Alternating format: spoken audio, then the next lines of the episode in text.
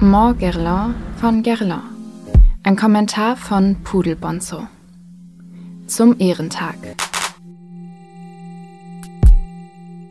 Meine Mama hat heute Geburtstag. Sie wäre 89 Jahre geworden.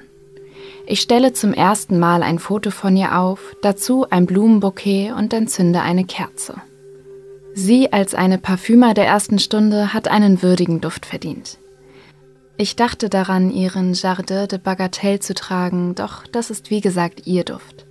Aus dem Hause Guerlain sollte es zu ihrem Ehrentag schon sein.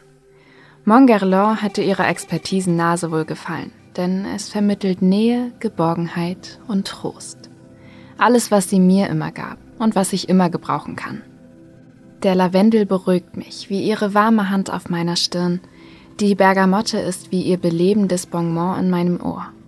Die pudrige Iris besänftigt wie ihre schöne Stimme. Und die weiche, süße Vanille ist wie ihre herzliche Umarmung. Wir zwei sind uns wieder ganz nahe und verstehen uns ohne Worte. Wie immer.